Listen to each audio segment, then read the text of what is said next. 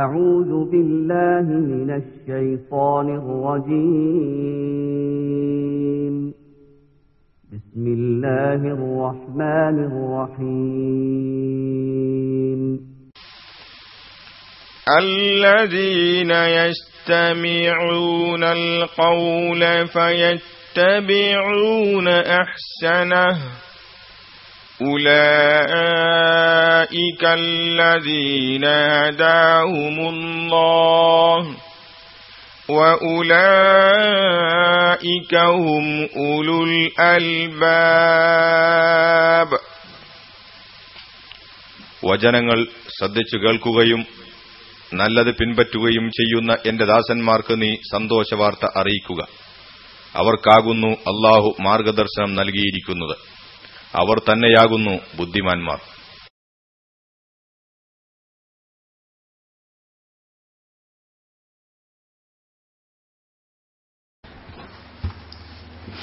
അസ്സലാമു അലൈക്കും വറഹ്മത്തുള്ളാഹി. ഇന്നൽ ഹംദലില്ലാഹി നഹ്മദുഹു വനസ്തഈനുഹു വനസ്തഗ്ഫിറുഹു വനഊദു ബില്ലാഹി മിൻ ശുറൂരി അൻഫുസിനാ വസയ്യിആതി അഅ്മാലിനാ. من يهده الله فلا مضل له ومن يضلل فلا هادي له. أشهد أن لا إله إلا الله وحده لا شريك له وأشهد أن محمدا عبده ورسوله. يا أيها الذين آمنوا اتقوا الله حق تقاته ولا تموتن إلا وأنتم مسلمون. اللهم صل على محمد وعلى آل محمد كما صليت على إبراهيم وعلى آل إبراهيم وبارك على محمد وعلى آل محمد كما باركت على إبراهيم وعلى آل إبراهيم إنك حميد مجيد. أما بعد فإن خير الحديث كتاب الله وخير الهدي هدي محمد صلى الله عليه وسلم وشر الأمور محدثاتها وكل محدثة بدعة وكل بدعة ضلالة وكل ضلالة في النار. أعوذ بالله من الشيطان الرجيم إنما أموالكم وأولادكم فتنة والله عنده أجر عظيم. فاتقوا الله ما استطعتم واسمعوا وأطيعوا وأنفقوا خيرا لأنفسكم ومن يوق شح نفسه فأولئك هم المفلحون. സഹോദരങ്ങളെ, സഹോദരികളെ, സത്യസന്ധമായ വിശ്വാസത്തിന്റെ ഉടമകളായി എല്ലാ സന്ദർഭങ്ങളിലും പടച്ചതമ്പുരാനെ സൂക്ഷിച്ച് ജീവിക്കണം എന്ന കാര്യം പ്രത്യേകമായി ഓർമ്മപ്പെടുത്തുകയാണ്. ശവ്വാൽ മാസത്തിന്റെ അവസാന ഭാഗത്തേക്ക് നീങ്ങിക്കൊണ്ടിരിക്കുമ്പോൾ ഒരു വിശ്വാസിയുടെ ജീവിതവും അവന്റെ മനസ്സും ഒരു വിചിന്തനത്തിന് വിധേയമാക്കി ജീവിതത്തെ ഒന്നുകൂടി മെച്ചപ്പെടുത്താനുള്ള പ്രയത്നത്തിൽ മുഴുകാൻ നമുക്ക് സാധിക്കേണ്ടതുണ്ട്. നമുക്കറിയാം, ചില ആളുകൾ, ഒരുപക്ഷെ നമ്മുടെ തന്നെ അനുഭവമായിരിക്കാം ഇപ്പറയുന്നത്, ക്രമേണ റമദാൻ കഴിഞ്ഞു ശവ്വാലിലെത്തി, ക്രമേണ നമുക്ക് കർമ്മങ്ങൾ ചെയ്യാൻ, അള്ളാഹുവിലേക്ക് അടുക്കുന്ന കർമ്മങ്ങൾ ചെയ്യാനുള്ള ഒരു ശുഷ്കാന്തി നഷ്ടപ്പെടുകയും ക്രമേണ നിലനിർത്തിപ്പോന്ന വിശ്വാസ ദാർഢ്യത്തിൽ നിന്ന് നാം പുറകോട്ടു പോവുകയും ചെയ്യുന്ന ഒരവസ്ഥ ചിലപ്പോൾ റമദാനിനെ അപേക്ഷിച്ച് ദിവസങ്ങൾ ഓരോന്ന് കഴിയുന്തോറും നമുക്ക് തോന്നുകയോ അനുഭവപ്പെടുകയോ ചെയ്യുന്നുണ്ടാകാം. ചില ആളുകളുടെ മാനസികമായ അവസ്ഥ തന്നെ അങ്ങനെയായി മാറിയിട്ടുണ്ടാകാം. റമദാനിൽ ഫജർ നമസ്കരിച്ച പലർക്കും ഇപ്പോൾ ഫജർ നമസ്കരിക്കാൻ സാധിക്കുന്നില്ല. റമദാനിൽ ഖിയാമുല്ലൈൽ നമസ്കരിച്ച പലർക്കും ഇപ്പോൾ ഖിയാമുല്ലൈൽ നിർവഹിക്കാൻ സാധിക്കുന്നില്ല. റമദാനിൽ മനസ്സും കണ്ണും കാതും കാത്തുസൂക്ഷിച്ച പലർക്കും ഇപ്പോൾ അവ കാത്തുസൂക്ഷിക്കുവാനോ ശ്രദ്ധിക്കുവാനോ സാധിക്കുന്നില്ല. റമദാനിൽ സുന്നത്തുകൾ അധികരിപ്പിച്ച് ദിക്റുകളും തസ്ബീഹുകളും ചൊല്ലി മനസ്സിനെ പടച്ച തമ്പുരാനിലേക്ക് കൂടുതൽ അടുപ്പിക്കുകയും ഏകമായ നിമിഷത്തിൽ പോലും സമയങ്ങളിൽ പോലും പടച്ച തമ്പുരാനെ ഓർത്ത് വിശ്വാസം വർദ്ധിപ്പിക്കുകയും ചെയ്ത പലർക്കും ഇപ്പോൾ അത് സാധിക്കുന്നില്ല. ഇതൊരു തരം മനുഷ്യന്റെ മനസ്സിനെ ബാധിക്കുന്ന ഒരു തരം വീഴ്ചയാണ്. മനുഷ്യന്റെ മനസ്സിനെ ബാധിക്കുന്ന, വിശ്വാസത്തെ ബാധിക്കുന്ന ഒരു തരം വീഴ്ചയാണ്. മറ്റു ചിലരെ നിങ്ങൾ കണ്ടിട്ടുണ്ടാകാം, സജീവമായി ഇസ്ലാമിക രംഗത്തൊക്കെ പ്രവർത്തിച്ചുകൊണ്ടിരിക്കുന്ന ചില ആളുകൾ പെടുന്നനെ ആ പ്രവർത്തനങ്ങളിൽ നിന്ന് വിട്ടുനിൽക്കുന്നത് നിങ്ങൾ ശ്രദ്ധിച്ചിട്ടുണ്ടാവും. അവരെ പിന്നെ കാണുകയില്ല. ചില ദിവസങ്ങളിൽ, ചില സന്ദർഭങ്ങളിൽ, ചില കാലങ്ങളിൽ സജീവമായി നിന്നിരുന്ന അവർ പെട്ടെന്ന് അപ്രത്യക്ഷമായി. അവർക്ക് എന്തോ ഒരു തരം നിർവീര്യത അനുഭവപ്പെട്ട് അവർ പിൻവാങ്ങിയത് ഒരുപക്ഷെ നിങ്ങൾ ശ്രദ്ധിച്ചിട്ടുണ്ടാകും. ഇങ്ങനെ മതരംഗത്ത്, അത് നമ്മുടെ സ്വയം കർമ്മരംഗത്തായിരുന്നാലും ശരി, മതപ്രബോധന പ്രവർത്തന രംഗത്തായിരുന്നാലും ശരി, മനുഷ്യനെ ഇത്തരത്തിലുള്ള ഒരു നിർവികാരത അല്ലെങ്കിൽ നിർവീര്യമാകുന്ന ഒരവസ്ഥ അല്ലെങ്കിൽ പുറകോട്ട് പോകുന്ന ഒരവസ്ഥ മനുഷ്യന് ബാധിക്കുക സ്വാഭാവികമാണ്, സാധാരണ ബാധിക്കാറുണ്ട്. ഇവിടെ സഹോദരന്മാരെ, ഒരുപക്ഷെ ഇതല്ലാത്ത പലതരത്തിലുള്ള നിർവീര്യമായ അവസ്ഥയും നമുക്കൊക്കെ ഉണ്ടാകാറുണ്ട്. നമസ്കാരങ്ങളിൽ ബദ്ധശ്രദ്ധരായിരുന്ന പലരും കുറെ കാലം കഴിയുമ്പോൾ അതിൽ ശ്രദ്ധിക്കാത്ത അവസ്ഥ വരാറുണ്ട്. കാരണമെന്തെന്ന് അവർക്ക് പോലും അറിയുകയില്ല. സുന്നത്ത് നോമ്പുകൾ അനുഷ്ഠിച്ചിരുന്ന പലരും പിന്നീട് നോമ്പുകളില്ലാത്ത ഒരവസ്ഥയിലേക്ക് എത്താറുണ്ട്. കാരണം എന്നവർക്ക് പോലും അറിയില്ല. വിശുദ്ധ ഖുർആൻ കൃത്യമായി നിരന്തരമായി പാരായണം ചെയ്യുകയും പഠിക്കുകയും മനസ്സിലാക്കുകയും ചെയ്തിരുന്ന ചില ആളുകൾ പിന്നെ അവർ അതിൽ നിന്ന് അകലുന്നത് കാണാൻ സാധിക്കാറുണ്ട്. ചില ക്ലാസുകളൊക്കെ തുടങ്ങുമ്പോൾ, വിശേഷിച്ച് ഖുർആനും ഹദീസും ഒക്കെ പഠിക്കാനുള്ള ക്ലാസുകൾ ആരംഭിക്കുമ്പോൾ സജീവമായി മുമ്പോട്ട് വന്നിരുന്ന ചില ആളുകൾ പിന്നീട് പുറകോട്ട് പോകുന്നത് കാണാം. ഇവിടെ സഹോദരന്മാരെ, വിശിഷ്യ ഈ ശവ്വാലിന്റെ അവസാന ഭാഗത്ത് നിന്നുകൊണ്ട് ഇതിന്റെ കാരണങ്ങളെക്കുറിച്ച് നാം ചിന്തിക്കണം. എന്താണ് ഇങ്ങനെ സംഭവിക്കാൻ? നമുക്കിങ്ങനെ സംഭവിക്കാൻ പാടുണ്ടോ? പാടില്ല എന്നെല്ലാവരും ഒരുപക്ഷെ ഉത്തരം പറഞ്ഞേക്കാം. തുടങ്ങിയ ആവേശത്തിലും ആ ആർജവത്തിലും നിലനിൽക്കേണ്ടവരാണ് നാം എന്ന് പലരും പറഞ്ഞേക്കാം. പക്ഷേ അതല്ലേ സംഭവിക്കുന്നത് എങ്കിൽ എന്താകുന്നു കാരണം? നാം അന്വേഷിക്കേണ്ടതുണ്ട്. എനിക്ക് തോന്നുന്നത് ഒന്നാമത്തെ കാരണം, ഒരുപാട് കാരണങ്ങളുണ്ട്. അതിലൊന്നാമത്തേത്, യഥാർത്ഥത്തിലുള്ള ഒന്നാമത്തെ കാരണം, നമുക്ക് ഇഖ്ലാസ് നഷ്ടപ്പെടുന്നു എന്നതാണ്. ഒരു പ്രവർത്തനത്തിന് നാം തുടങ്ങുമ്പോൾ അത് സ്വന്തം കർമ്മങ്ങളാകട്ടെ, അമലുസ്സാലിഹാത്തുകളാകട്ടെ, ദഅ്വത്ത് രംഗത്തുള്ള കർമ്മമാകട്ടെ, ഇസ്ലാമിക പ്രബോധന രംഗത്തുള്ള പ്രവർത്തനമാകട്ടെ, മനുഷ്യരെ സഹായിക്കാനുള്ള ആ രൂപത്തിലുള്ള കാരുണ്യ പ്രവർത്തനങ്ങളാകട്ടെ, എന്താകട്ടെ, അവയിൽ നിന്ന് മനുഷ്യൻ പിറകോട്ട് പോകാനുള്ള ഒന്നാമത്തെ കാരണം അവന് ഇഖ്ലാസ് ഇല്ലാതെയാണ് അത് തുടങ്ങിയത് എന്നതാണ്. യഥാർത്ഥത്തിൽ എല്ലാവിധ അഴുക്കുകളിൽ നിന്നും, ഈ രൂപത്തിലുള്ള എല്ലാവിധ നിർവികാരതകളിൽ നിന്നും, നിർവീര്യമായ അവസ്ഥകളിൽ നിന്നും മനുഷ്യനെ മോചിപ്പിക്കുന്ന ഏക കാര്യം ഇഖ്ലാസാണ്. ഈ ഇഖ്ലാസ് ഇല്ലാതെ നാം ഒരു കാര്യം ആരംഭിച്ചാൽ, നാം ഒരു കാര്യത്തിലേക്ക് വന്നാൽ, അത് നമസ്കാരമാകട്ടെ, സുന്നത്ത് നോമ്പാകട്ടെ, ഖിയാമുല്ലൈലാകട്ടെ, ഖുർആൻ ക്ലാസ് കേൾക്കലാകട്ടെ, ദഅ്വത്ത് പ്രവർത്തനം നടത്തലാകട്ടെ, എന്താകട്ടെ, അതിലേക്ക് വന്നാൽ നമ്മുടെ മനസ്സിനെ പുതുമകളുണ്ടാകുമ്പോൾ പിടിച്ചു നിർത്താൻ സാധിക്കുന്ന നമ്മുടെ മനസ്സിനെ നമുക്ക് പിടിച്ചു നിർത്താൻ കഴിയില്ല. പുതുമകൾ നഷ്ടപ്പെടും. നിസ്കാരത്തിന് പുതുമ നഷ്ടപ്പെടും. കുറെ നിസ്കരിച്ച് നോക്കുമ്പോൾ സുന്നത്ത് നോമ്പുകൾക്ക് പുതുമ നഷ്ടപ്പെടും. എന്നും സുന്നത്ത് നോമ്പ് അനുഷ്ഠിക്കുമ്പോൾ ഇസ്ലാമിക പ്രബോധന പ്രവർത്തനത്തിന് പുതുമ നഷ്ടപ്പെടും. കാരണം ഇതൊരു തരം ആവർത്തന പ്രക്രിയയാണ്. ഈ പുതുമ നഷ്ടപ്പെടുമ്പോൾ ഇതിൽ നിന്ന് മനുഷ്യൻ പുറകോട്ട് പോകുന്നത്. ഈ പുതുമകളുടെ അടിസ്ഥാനത്തിലായിരുന്നില്ല നാം ഇത് തുടങ്ങേണ്ടത്, ആരംഭിക്കേണ്ടത്. മറിച്ച് ഇഖ്ലാസിന്റെ അടിസ്ഥാനത്തിലായിരുന്നു. അതുകൊണ്ടാണ് അല്ലാഹു പഠിപ്പിച്ചത് വമാ ഉമിറു ഇല്ലാ ലിയഅബ്ദുല്ലാഹ മുഖ്ലിസീന ലഹുദ്ദീൻ. ഇബാദത്ത് ചെയ്യുകയാണെങ്കിൽ ഇഖ്ലാസോടുകൂടി ഇബാദത്ത് ചെയ്യാൻ മാത്രമാണ് കൽപ്പിക്കപ്പെട്ടിട്ടുള്ളത് എന്നർത്ഥം. എന്തുകൊണ്ട്? അല്ലാതെ ആരംഭിച്ചാൽ അത് വഴിയിൽ വെച്ച് നിൽക്കും.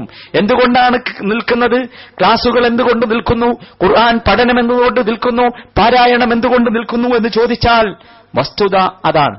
നമ്മുടെ മനസ്സിനെ നമുക്ക് പിടിച്ചു നിർത്താൻ സാധ്യമല്ല, അത് ഇഖ്ലാസിലല്ല ആരംഭിച്ചത് എങ്കിൽ. അപ്പൊ ഒന്നാമത്തെ കാരണം അതാണ്. രണ്ടാമത്തെ കാരണം, ഇത്തരത്തിലുള്ള നിർവികാരത മനുഷ്യന് വരാൻ, മനുഷ്യൻ നിർവീര്യമാകാനുള്ള രണ്ടാമത്തെ കാരണം ശർഅയായ വിജ്ഞാനത്തിലുള്ള മനുഷ്യന്റെ കുറവാണ്. എന്തിന് ഇത് എന്നവൻ കൃത്യമായി മനസ്സിലാക്കിയിട്ടില്ല. ഇപ്പൊ നമസ്കാരം ഖിയാമുല്ലയിലാണെങ്കിൽ എന്തിന് ഖിയാമുല്ലയിൽ എന്നവൻ മനസ്സിലാക്കിയില്ല. അതിന്റെ ശർഅയായ, അതിനെ ശർഅയായി എന്തിനാണത് കൽപ്പിക്കപ്പെട്ടിട്ടുള്ളത് എന്നവൻ മനസ്സിലാക്കിയില്ല. അതൊരു പ്രവർത്തനമായി, സാധാരണ ചെയ്തു വന്ന ഒരു പ്രവർത്തനമായി മുമ്പോട്ട് പോയി എന്നല്ലാതെ അതെന്തിനെന്നവൻ മനസ്സിലാക്കിയില്ല. അതിന്റെ ശ്രേഷ്ഠതകളെ അവൻ ഉൾക്കൊണ്ടില്ല, ഫളായിലുകൾ അവൻ പഠിച്ചില്ല. നിങ്ങൾ ആലോചിച്ച് നോക്കൂ, ഈ കാര്യങ്ങളൊക്കെ നബി സല്ലല്ലാഹു അലൈഹി വസല്ലം പഠിപ്പിക്കും. അതിന് കുറെ ഫളായിലും പഠിപ്പിച്ചിട്ടുണ്ട്. ഈ ഫളായിലുകൾ നാം മനസ്സിലാക്കേണ്ടതാണ്. ഖിയാമുല്ലൈലിന്റെ ഫളായിലുകൾ നാം അറിയണം, നോമ്പിന്റെ ഫളായിലുകൾ അറിയണം, ദഅവത്തിന്റെ ഫളായിലുകൾ അറിയണം. ഒരാളെ ഹിദായത്തിലാക്കിയാൽ അതിന് കിട്ടുന്ന ഫളൽ എന്താണെന്ന് നാം മനസ്സിലാക്കണം. ഒരായത്ത് നാം പഠിച്ചാൽ, അത് മനഃപാഠമാക്കിയാൽ, അത് ഉൾക്കൊണ്ടാൽ അതുകൊണ്ട് കിട്ടുന്ന ഫളൽ എന്ത്, ശ്രേഷ്ഠത എന്ത് എന്ന് നാം മനസ്സിലാക്കണം. ഫളായിലുകൾ മനസ്സിലാക്കാതെ പോയി. ഫളായിലുകളും ഇതിനെ സംബന്ധിച്ചുള്ള കാര്യങ്ങളും നമുക്ക് മനസ്സിലാകാതെ പോയത് യഥാർത്ഥത്തിൽ ഇൽമി ദീനിയായ വിജ്ഞാനം നമുക്ക് നഷ്ടപ്പെട്ടതുകൊണ്ടാണ്. അതിന് നമ്മൾ ഒരുക്കല്ല, അല്ലാത്ത എല്ലാ വിജ്ഞാനവും. നിങ്ങൾ ആലോചിച്ചു, പത്രം വായിക്കാൻ ഒരു ദിവസം എത്ര തവണ, എത്ര സമയം ചെലവഴിക്കും, എത്ര ഭാഷയിലുള്ള പത്രങ്ങൾ വായിക്കും, എത്ര തരം പത്രങ്ങൾ വായിക്കും. ആധുനിക മീഡിയകളിൽ പുതിയ പുതിയ വാർത്ത, പ്രാധാന്യമുള്ള വിഷയങ്ങളെക്കുറിച്ച് വിശകലനം പഠിക്കാനും മനസ്സിലാക്കാനും എത്ര സമയം ചെലവഴിക്കും. പക്ഷേ മനുഷ്യൻ അവന്റെ അടിസ്ഥാനപരമായ കാര്യത്തെക്കുറിച്ച് പഠിക്കാനോ മനസ്സിലാക്കാനോ സമയം കണ്ടെത്തുന്നില്ല. അതുകൊണ്ടത് കുറഞ്ഞുപോയി. അപ്പൊ സ്വാഭാവികമായി മനുഷ്യൻ നിർവീര്യമാകും. അള്ളാഹു പഠിപ്പിച്ചത് ഇന്നമാ യഖ്ശല്ലാഹ മിൻ ഇബാദിഹിൽ ഉലമാ, അള്ളാഹുവിന്റെ അടിമകളിൽ നിന്ന് അള്ളാഹുവിനെ ഭയപ്പെടാൻ സാധിക്കുന്നവർ ആർക്കും ആരാണെന്നറിയാമോ? ഉലമാ. ഉലമാ എന്ന് പറഞ്ഞാൽ സാധാരണയായി നാം പരിചയപ്പെടുത്തുന്ന പണ്ഡിത വ്യൂഹമല്ല, മറിച്ച് മതപരമായ വിഷയങ്ങളിൽ ജ്ഞാനമുള്ളവർ എന്നർത്ഥം. അവർക്ക് അള്ളാഹിനെ ഭയപ്പെടാൻ കഴിയൂ. അള്ളാഹുവിനെ ഭയപ്പെടാനില്ലാത്ത, അള്ളാഹുവിനോടുള്ള ഭയപ്പാടില്ലാത്ത അവസ്ഥ വരുമ്പോൾ മനുഷ്യൻ ഇതിൽ നിന്നൊക്കെ പുറകോട്ട് പോകും, ദുർബലനാകും, ഈ പ്രവർത്തനങ്ങളൊക്കെ ഇല്ലാതാകും. അതാണ് രണ്ടാമത്തെ കാരണം. മൂന്നാമത്തെ കാരണം, മനുഷ്യന്റെ മനസ്സിന് ദുനിയാവുമായുള്ള അങ്ങേയറ്റത്തെ ബന്ധമാണ്. ആ ബന്ധത്തിന്റെ കാരണമായി അവൻ പരലോകത്തെ മറന്നുപോകുന്നു. ഇത് സംഭവിച്ചുകൊണ്ടിരിക്കുന്നതാണ്. വളരെ വളരെയേറെ തവണ ഞാൻ തന്നെ വിശദീകരിച്ചതും ആണ്. എന്താ വിഷയം? മനുഷ്യന് ദുനിയാവുമായി ബന്ധമുണ്ടാകണം. ദുനിയാവിനെ മറക്കാൻ മനുഷ്യന് പാടില്ല. ദുനിയാവ് ജീവിതത്തിലെ പ്രധാനപ്പെട്ട ഒരു ഭാഗമാണ്. മനുഷ്യനത് മറക്കാൻ പാടില്ല. ദുനിയാവെന്ന് പറഞ്ഞാൽ പരലോകത്തേക്ക് കൃഷി ചെയ്യാനുള്ള ഇടമാണ്. അതുകൊണ്ട് ദുനിയാവിൽ നാം കൃഷി ചെയ്തേ തീരൂ. അതുകൊണ്ട് തന്നെ ദുനിയാവിന്റെ പ്രത്യേകതകളെക്കുറിച്ച് നാം വിസ്മരിക്കാനോ മറക്കാനോ പാടില്ല. അത് പ്രധാനപ്പെട്ടതാണ്. ലാ തൻസ നസീബക മിനദ്ദുനിയാ, ദുനിയാവിൽ നിന്ന് നീ ചെയ്യേണ്ടത് നീ ചെയ്യണം, അതിനെക്കുറിച്ച് നീ വിസ്മരിക്കരുത്.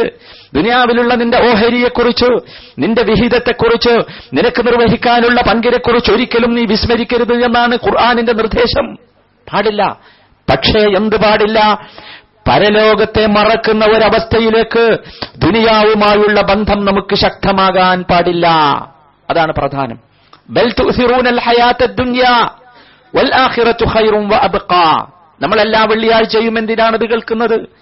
എല്ലാ വെള്ളിയാഴ്ചയും നമ്മെ കേൾപ്പിക്കുകയാണ്. അല്ല, ഇതൊന്നും നിങ്ങൾക്ക് മനസ്സിലാകുന്നില്ല അല്ലേ? എന്തുകൊണ്ടാണെന്നോ, തുഹിറൂനൽ ഹയാത്തദ് ദുനിയ, നിങ്ങൾ ദുനിയാവിലെ ജീവിതത്തിന് പരമമായ പ്രാധാന്യം കൽപ്പിക്കുന്നു.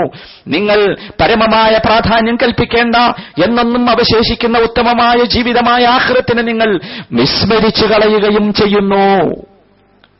ഇത് സംഭവിക്കുന്നതാണ് മൂന്നാമത്തെ കാരണം. ഇത് സംഭവിക്കുമ്പോൾ എന്തൊക്കെ ഉണ്ടാകുന്നു? മനുഷ്യൻ നിർവീര്യനാകുന്നു. നേരത്തെ പറഞ്ഞ അമലു സാലിഹത്തുകൾ അവൻ ചെയ്യാൻ സാധിക്കുന്നില്ല. കാരണം അവന്റെ ജീവിതം മുഴുവൻ, അവന്റെ ചിന്ത മുഴുവൻ, അവന്റെ സംസാരം മുഴുവൻ, അവന്റെ ആശയങ്ങളും ലക്ഷ്യങ്ങളും മുഴുവൻ ഈ ദുനിയാവുമായി ബന്ധപ്പെട്ടത് മാത്രമായി തീരുന്നു. അവൻ ദഅവത്ത് പ്രവർത്തനത്തിൽ നിന്ന് പിന്നോട്ട് നിൽക്കും. കാരണം എന്താ? അവന്റെ ചിന്ത മുഴുവൻ ഇത് മാത്രമായി തീരുന്നു, ഈ ദുനിയാവ് മാത്രമായി തീരുന്നു. ഇങ്ങനെ പരലോകത്തെ വിസ്മരിക്കുന്ന രൂപത്തിലുള്ള ദുനിയാവുമായുള്ള ഒരു ബന്ധം അത് വിശ്വാസിക്കുണ്ടാകുമ്പോഴാണ് യഥാർത്ഥത്തിൽ ഇത് സംഭവിക്കുന്നത്. നിങ്ങൾ കണ്ടിട്ടില്ല, ചില ആളുകളൊക്കെ ചില സ്ഥലത്ത് ഒരുമിച്ച് കൂടിയാൽ ചർച്ച എന്തായിരിക്കും? ഇപ്പൊ ജോലിയൊക്കെ കഴിഞ്ഞ് നമ്മളിങ്ങനെ റൂമിലേക്ക് വന്നാൽ പ്രധാനപ്പെട്ട ചർച്ച എന്തായിരിക്കും? നിങ്ങൾ ചിന്തിച്ചു നോക്ക്. എന്തെങ്കിലും ഒരു ഭൗതികമായ കാര്യത്തെക്കുറിച്ചായിരിക്കും. വളരെ അതിന്റെ എല്ലാ അരുവിലും മൂലയിലും ചെന്നതിനെ വിശകലനം ചെയ്തുകൊണ്ടുള്ള ചർച്ച ഉണ്ടാവും, അതിശക്തമായ ചർച്ച. എന്തുകൊണ്ടാണെന്നറിയോ? ഇവന്റെ മനസ്സിനെ ബാധിച്ചിട്ടുള്ള ഏറ്റവും പ്രധാനപ്പെട്ട വിഷയം, മനസ്സിനെ മതിച്ചുകൊണ്ടിരിക്കുന്ന, മനസ്സിനെ അടക്കി ഭരിച്ചുകൊണ്ടിരിക്കുന്ന സുപ്രധാനമായ വിഷയം അതായതുകൊണ്ടാണ്. അതുകൊണ്ട് വായ തുറന്നാൽ അതേ വരൂ, മനസ്സ് തുറന്നാൽ അതേ വരൂ, നാലാളുകൾ കൂടിയാലുള്ള ചർച്ച അതേ ഉണ്ടാകൂ. അങ്ങനെ വരുമ്പോൾ സ്വാഭാവികമായി ദീനിന്റെ കാര്യങ്ങൾ, വിശ്വാസത്തിന്റെ കാര്യങ്ങളിൽ നിന്ന് അവൻ പുറകോട്ട് പോകുന്നു. അതിന് അവന് ദുർബലത സംഭവിക്കുന്നു. ഇത് നാം വളരെ കൃത്യമായി മനസ്സിലാക്കേണ്ട ഒരു കാര്യമാണ്. എപ്പോൾ നമ്മുടെ മനസ്സിനെ നമുക്ക് പരലോകവുമായി ബന്ധപ്പെടുത്തിയിടാൻ സാധിക്കുന്നുവോ, ഞാൻ നേരത്തെ പറഞ്ഞത് ഞാൻ മറക്കണില്ല, ദുനിയാവിനെ നമ്മൾ ഒരിക്കലും വിസ്മരിക്കാൻ പാടില്ല, പക്ഷേ അത് പരലോകത്തെ വിസ്മരിപ്പിക്കപ്പെടുന്ന രൂപത്തിലുള്ള ഒരു ബന്ധം പാടില്ല. എപ്പോഴൊക്കെ നാം നമ്മുടെ മനസ്സിനെ പരലോകവുമായി ഉടക്കിയിടുന്നുവോ, ബന്ധിപ്പിച്ചിടുന്നുവോ, നമ്മുടെ ചർച്ചകൾ ഏറ്റവും ചുരുങ്ങിയത് നാം നടത്തുന്ന ചർച്ചയുടെ ഒരു 5% പരലോകവുമായുള്ള ചർച്ച, പരലോകവുമായുള്ള വിഷയങ്ങളെക്കുറിച്ചുള്ള ചർച്ച എപ്പോൾ വരുന്നുവോ, അങ്ങനെ ഒരവസ്ഥ നമ്മുടെ ജീവിതത്തിൽ വന്നാൽ നമ്മൾ പുറകോട്ട് പോകില്ല. പിന്നെ നമുക്ക് ഖിയാമുല്ലയിൽ ഒരിക്കലും ഉപേക്ഷിക്കാൻ കഴിയില്ല, സുന്നത്ത് നോമ്പ് ഉപേക്ഷിക്കാൻ കഴിയില്ല, ദഅവത്ത് രംഗത്ത് നമ്മൾ നടത്തുന്ന പ്രവർത്തനം നമുക്ക് നിർത്തിവെക്കാൻ കഴിയില്ല. അതിൽ നമുക്ക് ക്ഷീണം ഒരിക്കലും സംഭവിക്കുകയില്ല. നിങ്ങൾ ആലോചിച്ച് നോക്കി, ഇതിലൊക്കെ നമുക്ക് സംഭവിക്കുന്ന ഒരു സംഗതി ക്ഷീണമാണ്, ശാരീരികമായ ക്ഷീണം. ശരീരം കൊണ്ട് ചെയ്യേണ്ടതാണല്ലോ ഇതൊക്കെ. നിസ്കരിക്കണമെങ്കിൽ ശരീരം വേണം, ഉന്മേഷം വേണം, നോമ്പ് നോക്കണമെങ്കിൽ അത് വേണം, അല്ലെ? മറ്റുള്ള ദീനീ പ്രവർത്തനങ്ങൾ നടത്തണമെങ്കിൽ അത് വേണം. ഇവിടെ മനുഷ്യൻ അവന് സ്വയം അങ്ങോട്ട് തോന്നുകയാണ് ക്ഷീണം, ഇപ്പം ഇന്ന് നീക്കാൻ കഴിയില്ല, നിസ്കരിക്കാൻ നീക്കാൻ കഴിയില്ല, നാളെപ്പം ഭയങ്കര ദാഹവും പ്രയാസമായിരിക്കും, നോമ്പ് നോക്കാൻ കഴിയില്ല. ഈ രൂപത്തിലുള്ള ഒരു ക്ഷീണം അവന് വരുന്നത് എന്തുകൊണ്ടാണെന്ന് ചോദിച്ചാൽ ഇത് എപ്പോൾ വരൂലാരോ, ഇതെപ്പോഴേ വരൂ, ഇത് ദീനുമായി ബന്ധപ്പെടുത്തുമ്പോഴേ വരുള്ളൂ. നേരെ മറിച്ച് ഇവനൊരു രോഗം വന്നു വെക്കുക, ഡോക്ടർ പറഞ്ഞ് അവനോടൊന്ന് കൺട്രോൾ ചെയ്യണം, അവിടെ ക്ഷീണം വരൂല. ക്ഷീണം വന്നാലും അവൻ എന്ത് ചെയ്യും? കൺട്രോൾ ചെയ്യും. ക്ഷീണം വന്നാലും അവൻ കൺട്രോൾ ചെയ്യും. എക്സസൈസ് ചെയ്യണമെന്ന് പറഞ്ഞു ഡോക്ടർ, നിങ്ങളെ ശരീരമൊക്കെ അങ്ങനെ ഭയങ്കരമായി തടിച്ച് കൊഴുക്കുന്നുണ്ട്, നിങ്ങളൊന്ന് എക്സസൈസ് ചെയ്യണം. എപ്പോൾ വന്ന് കിടന്നുറങ്ങിയാലും ശരി, രാവിലെ ജോലിക്ക് പോകണതിന്റെ അരമണിക്കൂർ മുമ്പ് നടക്കണമെന്ന് നമ്മൾ തീരുമാനിച്ചാൽ നടക്കുമല്ലോ, എക്സസൈസ് ചെയ്യുമല്ലോ, അവിടെ ക്ഷീണം വരില്ല. എന്താ കാര്യം എന്നറിയോ? അതിൽ നമുക്ക് ഇഖ്ലാസ് ഉണ്ടാകുന്നു. ഇവിടെ നമുക്ക് എന്തുള്ളൂ? ഇഖ്ലാസ് നഷ്ടപ്പെടുകയും ചെയ്യും. ഇത് നമ്മൾ ശരിക്ക് നമ്മുടെ മനസ്സുകളിലേക്ക് നാം കുത്തിയിറക്കേണ്ട ഒരു സത്യമാണ്. അപ്പൊ സഹോദര, നമ്മുടെ ചർച്ചകൾ മിക്കതും ഭൗതികമായ ജീവിതവുമായി ബന്ധപ്പെടുന്നത് മാത്രമാകുന്നത് എന്തുകൊണ്ടാണെന്ന് ചോദിച്ചാൽ പരലോകത്തെ വിസ്മരിക്കുന്ന രൂപത്തിൽ നാം മനസ്സിനെ ബന്ധിപ്പിക്കുന്നു എന്നതാണ്. അതേ വരുള്ളൂ. മനുഷ്യന്റെ സംസാരവും മനുഷ്യന്റെ ചിന്ത ഹൃദയത്തിലുള്ളതേ സംസാരിക്കാൻ കഴിയുള്ളൂ. അത് ഇതായാൽ പിന്നെ അതേ സംസാരം ഉണ്ടാവുള്ളൂ. ചർച്ച എന്തുകൊണ്ടാണ് അങ്ങനെയാണെന്ന് ഇയാളെ കുറ്റം പറഞ്ഞിട്ട് കാര്യമില്ല. ഇയാളുടെ മനസ്സിലുള്ളത്, ഹൃദയത്തിലുള്ളത് മുഴുവൻ ഇതാണ്. അതുകൊണ്ടാണ് അങ്ങനെ വരുന്നത്. അപ്പൊ അതാണ് മൂന്നാമത്തെ വിഷയം. നാലാമത്തെ കാരണം മക്കളും കുടുംബവുമാണ്. മക്കളും കുടുംബവും ഇത് പറയുമ്പോൾ ആർക്കും പ്രയാസം തോന്നരുത്. മക്കളും കുടുംബവും നമുക്ക് അത്യാവശ്യമാണ്, നമുക്ക് നിർബന്ധമാണ്. പക്ഷെ എന്ത് പാടില്ല? ഈ മക്കളും കുടുംബവും ഒരിക്കലും നമ്മെ നമ്മുടെ ഈ തരം കാര്യങ്ങളെ വിസ്മരിപ്പിക്കുന്ന രൂപത്തിൽ നമ്മുടെ മനസ്സിനെ സ്വാധീനിക്കാൻ പാടില്ല, നമ്മുടെ ജീവിതത്തെ സ്വാധീനിക്കാൻ പാടില്ല, നമ്മുടെ പരലോകത്തെ നശിപ്പിക്കുന്ന രൂപത്തിൽ ഒരിക്കലും സംഭവിക്കാൻ പാടില്ല. അത് നമ്മൾ ശരിക്കും മനസ്സിലാക്കണം. സംഭവിക്കണം എന്താണ് എന്ന് ചോദിച്ചാൽ പലപ്പോഴും സംഭവിക്കുന്നത് നിങ്ങൾ ആലോചിച്ച് നോക്കൂ. നമ്മൾ ദീനിന്റെ ചില കാര്യങ്ങൾ മക്കൾക്ക് വേണ്ടി ഒഴിവാക്കുന്നു, അല്ലേ? ഭാര്യയ്ക്ക് വേണ്ടി ഒഴിവാക്കുന്നു, കുടുംബത്തിന് വേണ്ടി ഒഴിവാക്കുന്നു. അത് യഥാർത്ഥത്തിൽ എന്തുകൊണ്ടാണ്? എന്താണ് നമുക്കറിയാം, അത് നമ്മൾ ഒഴിവാക്കാൻ പാടില്ല, അത് നമ്മൾ ചെയ്യാൻ പാടില്ല. അല്ലെങ്കിൽ സ്ത്രീകാണെങ്കിൽ ഭർത്താവിന് വേണ്ടി ദീനിന്റെ ചില കാര്യങ്ങൾ ഒഴിവാക്കുന്നു, നമുക്കറിയാം അത് ചെയ്യാൻ പാടില്ല. പക്ഷേ ഇതെന്തുകൊണ്ട് സംഭവിക്കുന്നു? അള്ളാഹുവിനേക്കാൾ, റസൂലിനേക്കാൾ, അള്ളാഹുവിന്റെ ദീനിനേക്കാൾ, റസൂലിന്റെ ദീനിന്റെ നിർദ്ദേശങ്ങളെക്കാൾ ഇവർക്ക് പ്രാധാന്യം കൽപ്പിക്കുമ്പോൾ സംഭവിക്കുന്നതാണ്. അതുകൊണ്ടാണ് അള്ളാഹു സുബ്ഹാനഹു വ തആല പറഞ്ഞത്, ഞാൻ ഓതിവെച്ച സൂറത്തു തഗാബുനിലെ 15-ാമത്തെ വചനത്തിൽ അള്ളാഹു പഠിപ്പിച്ചത്, ഇന്നമാ അംവാലുക്കും വ ഔലാദുക്കും ഫിത്ന, നിങ്ങളുടെ മക്കളും നിങ്ങളുടെ സമ്പത്തും നിങ്ങൾക്ക് ഫിത്നയാണ്. അതിന് തൊട്ടു മുമ്പ് അല്ലാഹു പറഞ്ഞ വാചകം, യാ അയ്യുഹല്ലദീന ആമനൂ ഇന്ന മിൻ അസ്വാജിക്കും വഔലാദിക്കും അദുവ്വൻ ലക്കും ഫഹ്ദറൂഹും, സത്യവിശ്വാസികളെ, ഇന്ന മിൻ അസ്വാജിക്കും വഔലാദിക്കും, നിങ്ങളുടെ ഇണകളുടെ കൂട്ടത്തിലും നിങ്ങളുടെ മക്കളുടെ കൂട്ടത്തിലും നിങ്ങൾക്ക് ശത്രുക്കളുണ്ട് എന്ന് നിങ്ങൾ മനസ്സിലാക്കണം. അതുകൊണ്ട് ഫഹ്ദറൂഹും, അവരെ നിങ്ങൾ സൂക്ഷിക്കണം. ഇത് ചിലപ്പോൾ ഒരു ശക്തിയുള്ള വാചക, ശത്രുക്കളുണ്ട് ആരെ കൂട്ടത്തിൽ? മക്കളെ കൂട്ടത്തിൽ. എന്റെ ഭാര്യ എന്റെ ശത്രുവാണ്, എന്റെ ഭർത്താവ് എന്റെ ശത്രുവാണ്, എന്റെ മകനും എന്റെ മകളും എന്റെ ശത്രുവാണ്. എല്ലാവരുമല്ല, അങ്ങനെയുള്ളവർ കൂട്ടത്തിലുണ്ട്. ഫഹ്ദറൂഹും, അതുകൊണ്ട് നിങ്ങൾ അവരെ കരുതിയിരിക്കണം. എപ്പോഴാണ് അവർ ശത്രുക്കളാകുന്നത്?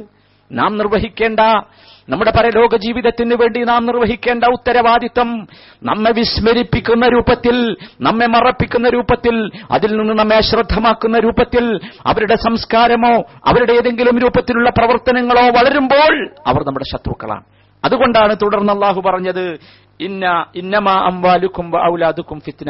അതുകൊണ്ട് ഇത് നിങ്ങൾക്ക് ഒരു പരീക്ഷണത്തിന് വേണ്ടി തന്നതാണ്. സമ്പത്ത് അത് പരീക്ഷണമാണ്. നിങ്ങൾ എവിടെ എത്തും അതുകൊണ്ട് എന്ന് പരിശോധിക്കാൻ. നിങ്ങൾ എന്ത് ചെയ്യും? നിങ്ങളുടെ പണം കൊണ്ട് നിങ്ങൾ എന്ത് ചെയ്യും? നിങ്ങളുടെ എസ്റ്റേറ്റ് കൊണ്ട് നിങ്ങൾ എന്ത് ചെയ്യും? തോന്നിയാസം ചെയ്യോ? അള്ളാഹു വിരോധിച്ചത് ചെയ്യോ? അല്ലെങ്കിൽ അള്ളാഹു അനുവദിച്ചത് ചെയ്യുമോ? റസൂലുള്ളയും അള്ളാഹുവും റസൂലുള്ളയും കൽപ്പിച്ചത് നിങ്ങൾ ചെയ്യുമോ? അതല്ല നിരോധിച്ചതാണോ ചെയ്യുക? അത് തന്നെ മക്കളുടെയും കാര്യം. അത് ഫിത്നയാണ്, പരീക്ഷണമാണ്. വല്ലാഹു അൻദഹു അജ്റുൻ അലീം. നിങ്ങൾ മനസ്സിലാക്കേണ്ടത് അല്ലാഹു സുബ്ഹാനഹു വ തആല, അല്ലാഹുവിന്റെ അടുത്ത് മഹത്തായ പ്രതിഫലമുണ്ട് കേട്ടോ. അത് നിങ്ങൾ മനസ്സിലാക്കണം.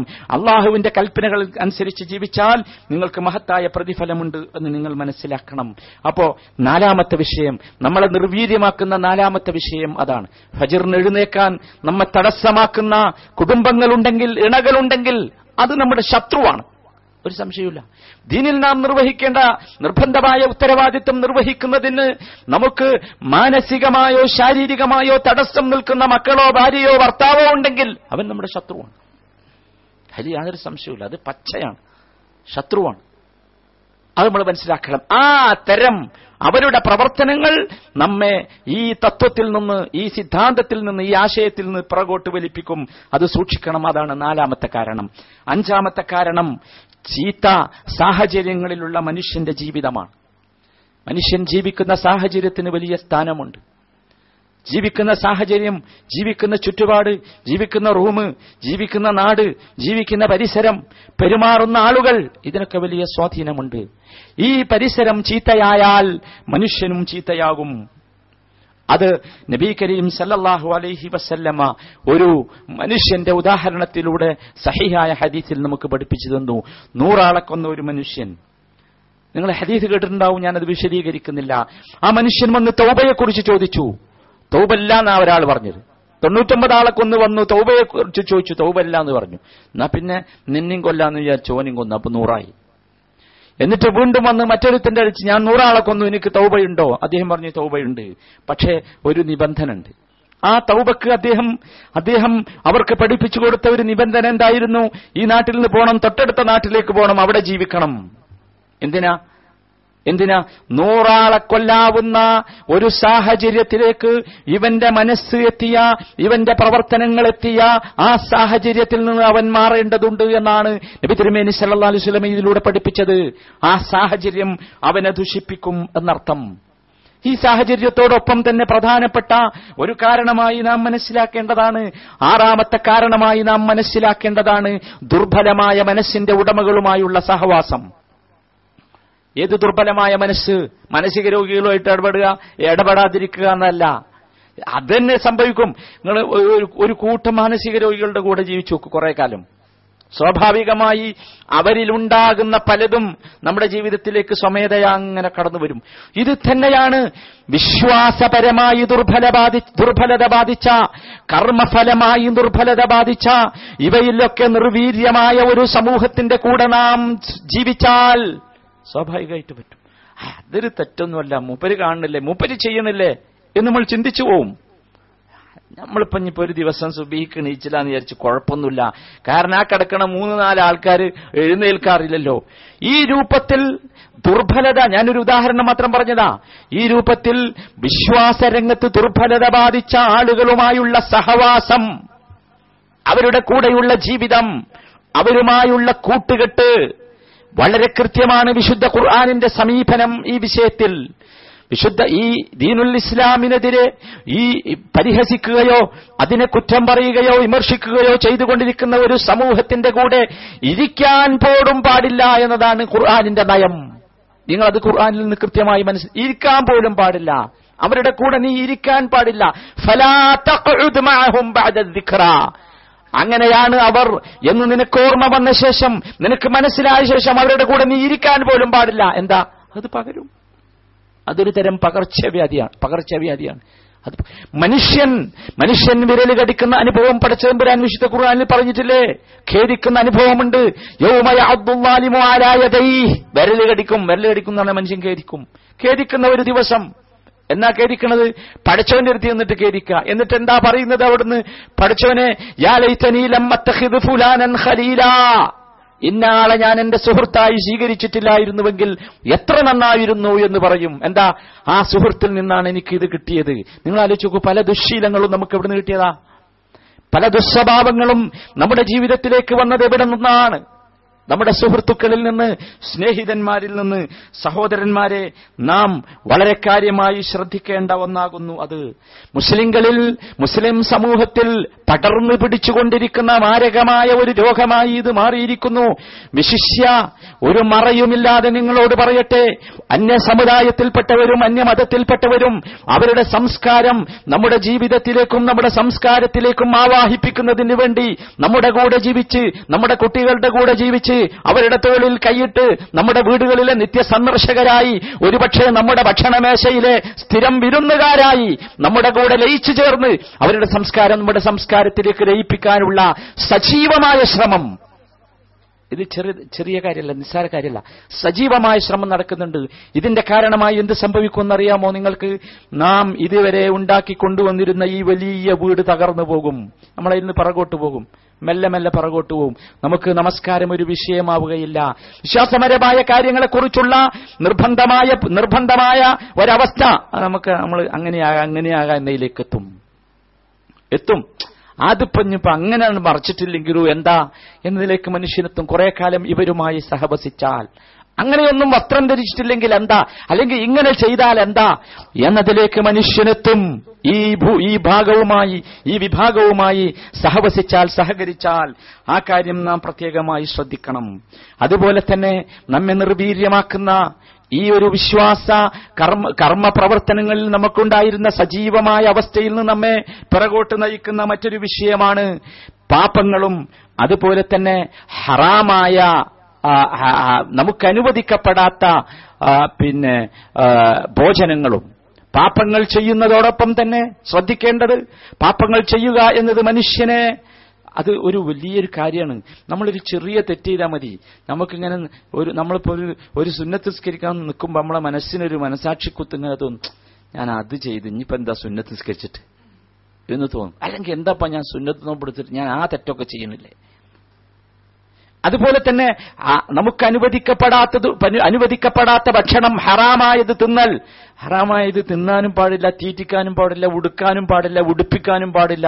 ഒരു തരം ബർക്കത്തും നമ്മുടെ ജീവിതത്തിൽ, അനുഗ്രഹവും ജീവിതത്തിൽ ഉണ്ടാവില്ല എന്ന് മാത്രമല്ല, ഈ ഒരു തരം അവസ്ഥ നമ്മുടെ ജീവിതത്തിൽ വരും. നമ്മൾ എല്ലാത്തിനും പിറകോട്ട് പോകും. എല്ലാവിധ നമ്മുടെ ഇതുവരെ ഉണ്ടായിരുന്ന സൽപ്രവർത്തനങ്ങളിൽ നിന്നും നമ്മൾ പുറകോട്ട് പോകുന്ന ഒരവസ്ഥ ഇത് കൊണ്ടുവരും. അത് പണ്ഡിതന്മാർ വളരെ കണിശമായി കൃത്യമായി ഒരുപാട് രൂപത്തിൽ അതിന്റെ വ്യത്യസ്തമായ രൂപങ്ങൾ നമുക്ക് പഠിപ്പിച്ചു തന്നിട്ടുണ്ട്. അതുകൊണ്ട് ഒരു കാരണവശാലും അതിലേക്കുള്ള ഒരു ചുവടുവെപ്പ് നമുക്ക് പാടില്ല. നാം തെറ്റുകളെന്ന് പറയുമ്പോൾ, പാപങ്ങളെന്ന് പറയുമ്പോൾ പരമാവധി അത് രഹസ്യമാകട്ടെ, പരസ്യമാകട്ടെ, അതിൽ നിന്ന് ഒഴിഞ്ഞു നിൽക്കാൻ നാം ശ്രദ്ധിക്കണം. ഹറാമായത് നമ്മുടെ ജീവിതത്തിൽ തീറ്റയായോ കുടിയായോ വസ്ത്രമായോ ആരെയെങ്കിലും തീറ്റിക്കുന്നതായോ വരാതെ പോകാൻ നാം പരമാവധി ശ്രദ്ധിക്കണം. അല്ലെങ്കിൽ നമ്മുടെ ജീവിതത്തിന് ഈ രൂപത്തിലുള്ള നിർവീര്യമായ അവസ്ഥ വരും. 8ാമത്തെ കാരണം ലക്ഷ്യത്തെക്കുറിച്ചുള്ള വ്യക്തത ഇല്ലായ്മ. അപ്പോഴാണ് മനുഷ്യൻ പറയുന്നത് ലക്ഷ്യം എന്താണ് കൃത്യമായി ക്ലിയർ അല്ല, ലക്ഷ്യത്തിന് ഒരു കൃത്യമായ വ്യക്തതയില്ല. അപ്പൊ എന്താ, അപ്പൊ പിന്നെ എങ്ങനെയാകാം? എന്റെ ലക്ഷ്യം ഇതാണെന്ന് കൃത്യമായി എനിക്ക് വ്യക്തത ഉണ്ടെങ്കിൽ ഞാൻ ഈ വഴിയിലൂടെ തന്നെ പോവുള്ളൂ. എനിക്ക് എത്തേണ്ടത് ബർദുബായിലാണെങ്കിൽ അപ്പൊ നമുക്ക് വളരെ കൃത്യമായി അറിയാം അങ്ങോട്ടെത്തേണ്ട മാർഗം ഇതാണ്. പക്ഷെ ഇവിടെ സംഭവിക്കുന്നത് എന്താണെന്ന് ചോദിച്ചാൽ ഈ ആളുകൾക്കൊന്നും തന്നെ ഇതൊരു തരം മുസ്ലിം ആയതുകൊണ്ട്, ജനങ്ങളൊക്കെ ചെയ്യുന്നത് കൊണ്ട്, സമൂഹം അങ്ങനെ ആയതുകൊണ്ട്, അല്ലെങ്കിൽ റൂമിലുള്ള ആളുകൾ അങ്ങനെ ആയതുകൊണ്ട്, അല്ലെങ്കിൽ കൂട്ടത്തിലുള്ള ആളുകൾ അങ്ങനെ ആയതുകൊണ്ട് അങ്ങനെ ചെയ്യുന്നു എന്നതിന് പകരം വളരെ ക്ലിയർ കട്ടായ ലക്ഷ്യമുണ്ട്. അപ്പൊ ആളുകളില്ലെങ്കിലും നമുക്ക് മുമ്പോട്ട് പോകാം. കാരണം നമ്മളെ ലക്ഷ്യം ഇതാണ്. നമുക്ക് നമ്മളെ വഴി അറിയാം. ജനങ്ങളില്ലാന്ന് വെക്കുക, കൂടെയുള്ളവരില്ല, കൂടെ ജീവിക്കുന്നവരോ കൂടെ ജോലി ചെയ്യുന്നവരോ ഇല്ലാന്ന് വെക്കുക, നമുക്ക് മുമ്പോട്ട് പോകാം. എപ്പോൾ നമ്മുടെ ലക്ഷ്യത്തെക്കുറിച്ച് നമുക്ക് വ്യക്തതയുണ്ടെങ്കിൽ. ഇവിടെ സംഭവിക്കുന്നത് ലക്ഷ്യത്തെക്കുറിച്ച് വ്യക്തതയില്ലാത്ത ഒരു സമൂഹം മുസ്ലിം സമൂഹത്തിൽ വല്ലാതെ വളർന്നു കഴിഞ്ഞിട്ടുണ്ട്. അവർക്കറിയില്ല എന്താ അവരുടെ ലക്ഷ്യം, ജീവിതത്തിലുള്ള അവരുടെ ലക്ഷ്യം എന്താണെന്നറിയില്ല. അതല്ല, നമുക്ക് ലക്ഷ്യം കൃത്യമായി ബോധമുണ്ടാകണം. നമ്മുടെ ലക്ഷ്യം സ്വർഗമാണ്, ആ സ്വർഗത്തിലേക്കുള്ള മാർഗം ഇതാണ്. നമ്മുടെ ലക്ഷ്യം സ്വർഗമാണ്. അതല്ലാത്ത ഒരു ലക്ഷ്യത്തെക്കുറിച്ച് ഞാൻ ഒട്ടും തൃപ്തിപ്പെടുകയില്ല, അതിൽ കുറഞ്ഞ ഒരു ലക്ഷ്യത്തെക്കുറിച്ച് ഞാൻ ഒട്ടും സംതൃപ്തനല്ല എന്ന ഒരു തീരുമാനവുമായി നമുക്ക് മുമ്പോട്ട് പോകാൻ സാധിച്ചാൽ, അത്ര ക്ലിയറായ ഒരു ലക്ഷ്യം നമ്മുടെ മുമ്പിലുണ്ടായാൽ നിശ്ചയമായും സഹോദരന്മാരെ നമുക്ക് നിർവീര്യത സംഭവിക്കുകയില്ല. അല്ലെങ്കിലോ നമ്മൾ നിർവീര്യമാകും. നാലും എത്തും അങ്ങോട്ട് എന്ന് വിചാരിച്ചാൽ നാലും ഞാൻ സ്വർഗത്തിലൊക്കെ കടക്കും, കാരണം അള്ള പുറത്തു തരൂലേ. ഒരുപാട് തെറ്റുകൾ ചെയ്തിട്ട് മനുഷ്യൻ ചിന്തിക്കുന്ന ഒരു കാര്യമാണത്. അള്ള പുറത്തിരി എന്നാലും ഞാൻ സ്വർഗത്തിൽ, ഈ മാർഗത്തിലൂടെ ഒക്കെ പോയാലും ഞാൻ സ്വർഗത്തിലെത്തുമെന്ന ഒരു ചിന്ത മനുഷ്യന് വന്നാൽ മനുഷ്യൻ ഇതുവരെ ഉണ്ടാക്കിയെടുത്ത മുഴുവൻ പ്രവർത്തനങ്ങളിൽ നിന്നും പുറകോട്ട് പോകുന്ന അവസ്ഥ വരും. അത് സംഭവിക്കാൻ പാടില്ല. അതുപോലെ തന്നെ മനസ്സിലാക്കേണ്ട ഒരു പ്രധാനപ്പെട്ട വിഷയം, പ്രത്യേകിച്ച് മതപ്രബോധന പ്രവർത്തന രംഗത്ത് ചിന്തിക്കുന്ന പ്രവർത്തിക്കുന്ന ആളുകൾ മനസ്സിലാക്കേണ്ട ഒരു പ്രധാനപ്പെട്ട കാര്യം, പ്രത്യേകിച്ച് മതപ്രബോധന രീതിയിൽ മതപ്രബോധന മാർഗത്തിൽ പലതരത്തിലുള്ള കടമ്പകളും കാണും, പല ഹമ്പുകളുണ്ടാവും. ആ ഹമ്പൊക്കെ എടുത്തു ചാടിപ്പോണ്ടിരും. പല കടമ്പകളുമുണ്ടാകും, പല വേലികളുമുണ്ടാകും, പല ഉപദ്രവങ്ങളുമുണ്ടാകും, പല മൂർഖൻ പാമ്പുകളുമുണ്ടാകും. അതിനെയൊക്കെ അവഗണിച്ചു പോകേണ്ടി വരും. ഈ കടമ്പ കാണുമ്പോഴേക്ക്, ഈ വേലി കാണുമ്പോഴേക്ക്, ഈ മതില് കാണുമ്പോഴേക്ക്, ഈ തടസ്സം കാണുമ്പോഴേക്ക് നിർവീര്യമായി പോകുന്നവനാകരുത് യഥാർത്ഥ പ്രവർത്തകൻ. അത് കാണുമ്പോഴേക്ക് പേടിച്ചു പോയാലോ, നിർവീര്യമായാലോ പിറകോട്ട് പോണ്ടിവരും, പിന്നോട്ട് പോണ്ടിവരും. കാരണം എന്താ, ഇനി എനിക്ക് അങ്ങോട്ട് പോകാൻ കഴിയില്ല, അതൊരു വലിയ തടസ്സമാണ് എന്റെ മുമ്പിലുള്ളത്. യഥാർത്ഥത്തിൽ നമുക്കങ്ങനെ തടസ്സല്ല. അതല്ലേ അള്ളാഹു നമ്മോട് ചോദിച്ചത് സൂറത്തുൽ അൻകബൂത്തിലെ 2ാമത്തെ വചനം, അലിഫ് ലാം മീം അഹസിബൻ നാസ്, ജനങ്ങൾ കരുതിയോ അൻയുത്രകു അൻ യഖൂലു ആമന്നാ, ഞങ്ങൾ വിശ്വസിച്ചു, ഞങ്ങൾ മോമിനുകളായിട്ടുണ്ട് എന്ന് പറഞ്ഞതുകൊണ്ട് മാത്രം കാര്യം തീർന്നു എന്നവർ കരുതിയോ. വഹും ലാ യുഫ്തനൂൻ, ഒരു തരത്തിലുള്ള കടമ്പകളോ പ്രയാസങ്ങളോ പ്രതിസന്ധികളോ പരീക്ഷണങ്ങളോ വരാതെ ഉണ്ടാവില്ല. അത് വരും. അത് വലിയ പ്രയാസങ്ങളും പ്രത്യേകിച്ച് ദഅവത്തിന്റെ മാർഗത്തിൽ വരും. ഇട്ടേച്ചു പോയാലോ, പോകുന്നവർക്ക് പോകാം, അവർ പിറകോട്ട് പോയവരായിത്തീരും, പിന്നിലേക്ക് മടങ്ങിയവരായിത്തീരും, നിർവീര്യരായി തീർന്നവരായിത്തീരും. എന്ത് നഷ്ടം, ഇതുവരെ ചെയ്തതൊക്കെ നഷ്ടം, ഇതുവരെ ചെയ്ത പ്രവർത്തനങ്ങളൊക്കെ നഷ്ടം, നഷ്ടത്തിൽ കലാശിക്കും. അത് നമ്മൾ പ്രത്യേകമായി മനസ്സിലാക്കണം. അതാണ് 9ാമത്തെ വിഷയം. 10ാമതായി നാം മനസ്സിലാക്കേണ്ട പ്രധാനപ്പെട്ട ഒരു കാര്യം, മനുഷ്യന് ചിലപ്പോൾ വരുന്ന ഒരു ദുശ്ചിന്തയാണ് ഞാനിങ്ങനെ ഒറ്റയ്ക്ക് നിന്നാൽ പോരെ, എന്തിനാണ് ഞാൻ ഈ സമൂഹത്തിന്റെ കൂടെ കൂടുന്നത് എന്ന ഒരു ചിന്ത പലപ്പോഴും പലർക്കും വരാം. ഞാനൊരു മൂലയിൽ പോയി നിസ്കരിച്ച് നോമ്പെടുത്ത് ഇങ്ങനെ ജീവിച്ചാൽ പോരെ, നമുക്കൊക്കെ ചിലപ്പോൾ തോന്നാറുണ്ട്. ഈ ഭയങ്കരമായ പ്രതിസന്ധികൾ വരും ചിലപ്പോൾ, പ്രത്യേകിച്ച് ഈ സമൂഹത്തിന്റെ ഇടയിൽ പ്രവർത്തിക്കുന്ന ആളുകൾക്കൊക്കെ ഭയങ്കരമായ പ്രതിസന്ധി വരും. പലതരത്തിലുള്ള ഇത് പ്രതിസന്ധി ഇതിന്റെ ഭാഗമാണ്. പ്രയാസങ്ങൾ വരണം, പ്രതിസന്ധികൾ വരണം, പരീക്ഷണങ്ങൾ വരണം, ഇതിന്റെ ഭാഗമാണ്. ആ സമയത്ത് ഇവൻ ചിന്തിക്കുമെന്തെന്നറിയോ, ഞാൻ എന്തിനാണ് ഇതിന്റെ അടിയിലൊക്കെ പോകുന്ന, ആകെ പ്രശ്നമാണ്, ആകെ പ്രയാസമാണ്. അവിടുന്ന് അത് കേൾക്കണം, ഇവിടുന്ന് ഈ കുത്തുവാക്ക് കേൾക്കണം, അവിടെ പരദൂഷണം കേൾക്കണം, അവരെന്നെ കുറിച്ച് ഏഷണി പറയുന്നു, ഇവരെന്നെ കുറിച്ച് പരിഹസിക്കുന്നു, ഞാനിതിനിത് പോണം എന്ന ഒരു ചിന്ത. നബി സല്ലല്ലാഹു അലൈഹി വസല്ലം എത്ര സുന്ദരമായ രണ്ട് വിഭാഗം ആളുകളെ പരിചയപ്പെടുത്തിയെന്ന്, മുഅ്മിനിനെ പരിചയപ്പെടുത്തി. അൽ മുഅ്മിനുല്ലദീ യുഖാലിതുന്നാസ് വയസ്ബിറു അലാ അദാഹും ഖൈറും മിനൽ മുഅ്മിനില്ലദീ ലാ യുഖാലിതുന്നാസ് വലാ യസ്ബിറു അലാ അദാഹും. ഒരു വിശ്വാസി ജനങ്ങളുമായി ഇടപഴകി ജീവിക്കുന്ന ഒരു വിശ്വാസി, വയസ്ബിറു അലാ അദാഹും, ആ ജനങ്ങളിൽ നിന്നുണ്ടാകുന്ന പ്രയാസങ്ങളെയും ബുദ്ധിമുട്ടുകളുടെയും മുമ്പിൽ ക്ഷമ അവലംബിക്കുന്ന ഒരു വിശ്വാസി സഹിക്കും. ഇതൊക്കെ ഉണ്ടാകേണ്ടതാണ്, എനിക്ക് വരേണ്ടതാണ്, ഇതൊക്കെ ഈ പ്രവർത്തന രംഗത്ത് ഞാൻ മുമ്പോട്ട് പോയാൽ ഇതൊക്കെ സംഭവിക്കുമെന്ന വിശ്വാസത്തോടുകൂടി സഹിക്കുന്ന വിശ്വാസി ഖൈറും മിനൽ മുഅ്മിനില്ലദീ ലാ യുഖാലിതുന്നാസ വലാ യസ്ബിറു അലാ അദാഹും. ഇതൊന്നും ചെയ്യാൻ താക്കത്തില്ലാത്ത, കരുത്തില്ലാത്ത, ത്രാണിയില്ലാത്തവനേക്കാൾ ഉത്തമനാണെന്ന് മുഹമ്മദ് മുസ്തഫ സല്ലല്ലാഹു അലൈഹി വസല്ലം പഠിപ്പിച്ചു തന്നു. ഇതെന്തിനാ? ഇങ്ങനെ ഒരു സംഗതി വരും എന്നതുകൊണ്ട് തന്നെയാണ്. ഇത്തരത്തിലുള്ള ഒരവസ്ഥ വരും, മനുഷ്യൻ ചിന്തിക്കും, ഞാൻ ഇങ്ങനെ ഒറ്റക്കായ പോരെ, എന്തിന് ഈ സമൂഹം, എന്തിന് ഈ കൂട്ടായ്മ. ഇത് ശക്തമായി മനുഷ്യനെ ദുശ്ചിന്തയിലേക്ക് പ്രേരിപ്പിക്കുന്ന ഒന്നാണ്. ഈ ഒരു ഒറ്റപ്പെടലുണ്ടല്ലോ, അങ്ങനെ ഒറ്റപ്പെട്ടു പോയാൽ ആ ഒറ്റപ്പെടലിന്റെ അവസ്ഥ തിരുമേനി പഠിപ്പിച്ചത് മൻ ശദ്ദ ശദ്ദ ഫിന്നാർ.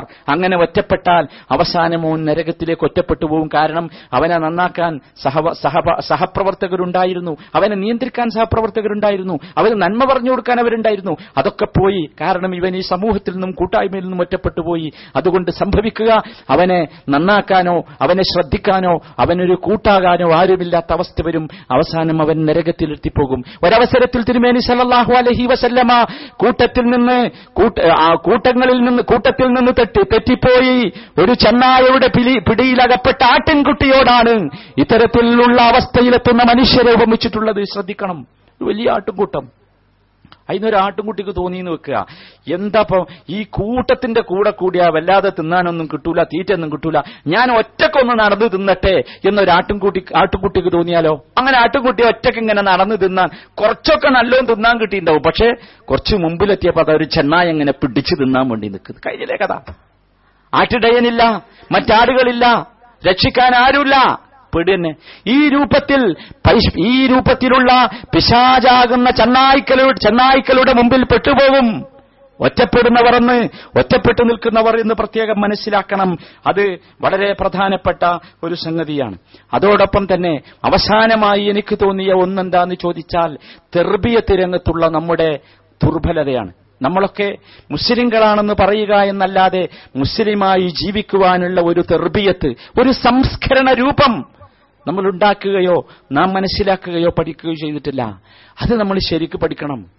എങ്ങനെയാണ് ഒരു മുസ്ലിം ഉണ്ടാകുക, എങ്ങനെ ഒരു മനുഷ്യനുണ്ടാകുക, നല്ല മനുഷ്യനുണ്ടാകുക? ആ നല്ല മനുഷ്യനുണ്ടാകേണ്ട കുറെ ക്വാളിറ്റികളുണ്ടല്ലോ, സവിശേഷതകളുണ്ടല്ലോ. അതോരോന്നോരോന്നായി ഈ മനുഷ്യൻ എന്താക്കണം, പ്രാവർത്തികമാക്കണം, പരിചയിക്കണം, എന്നിട്ടത് പ്രാക്ടീസ് ചെയ്യണം, അല്ലേ? അപ്പോഴല്ലേ നല്ല മനുഷ്യനാകാം. അതേമാതിരി തന്നെ നല്ല വിശ്വാസിയാകണമെങ്കിൽ എന്ത് വേണം? ഇസ്ലാമിക തർബിയത്തുണ്ടല്ലോ, ആ ഇസ്ലാമിക തർബിയത്ത് ഓരോന്നോരോന്നായി അവന്റെ ജീവിതത്തിൽ അവരാദ്യം പഠിക്കണം, എന്നിട്ട് അത് ആദ്യം മനസ്സിലാക്കണം, എന്നിട്ടത് പഠിക്കണം, എന്നിട്ടത് പ്രാക്ടീസ് ചെയ്യണം. അതാണ് തർബിയത്ത്. ആ രൂപത്തിലുള്ള ഒരു തർബിയത്തില്ലായ്മ, ആ രൂപത്തിലുള്ള ഒരു തർബിയത്ത് സമൂഹത്തിന് ലഭ്യമാക്കാൻ സാധിക്കാത്ത ഒരു കൂട്ടായ്മയാണ്. ബോലോ തക്ബീർ എന്ന് പറഞ്ഞാൽ അല്ലാഹു അക്ബർ എന്ന് വിളിക്കുന്ന ഒരു ടീം, അതിന്റെ അപ്പുറം ഒന്നുമില്ല. അതിനപ്പുറം ഏതെങ്കിലും രൂപത്തിലുള്ള ഒരു തർബിയത്ത് കിട്ടാത്ത സമൂഹം, അത് എങ്ങനെയാണ് വിളിക്കേണ്ടത്, എവിടെയാണ് അതിന് ഒച്ച വെക്കേണ്ടത്, എവിടെയാണ് അതിന്റെ ഒച്ച കുറയ്ക്കേണ്ടത്, എവിടെയൊക്കെ അത് വിളിച്ചു പറയാം എന്ന രൂപത്തിലുള്ള തർബിയത്ത് കിട്ടുന്ന ഒരു സമൂഹം. ആ സമൂഹമില്ലെങ്കിൽ ഈ രൂപത്തിൽ സമൂഹം പുറകോട്ട് പോകും. കാരണം ആവേശത്തിമർപ്പുകളുടെ മുമ്പിലായിരിക്കും ആ തക്ബീർ വിളികൾ വന്നത്. ആവേശം പോയപ്പോഴോ തക്ബീറും പോകും.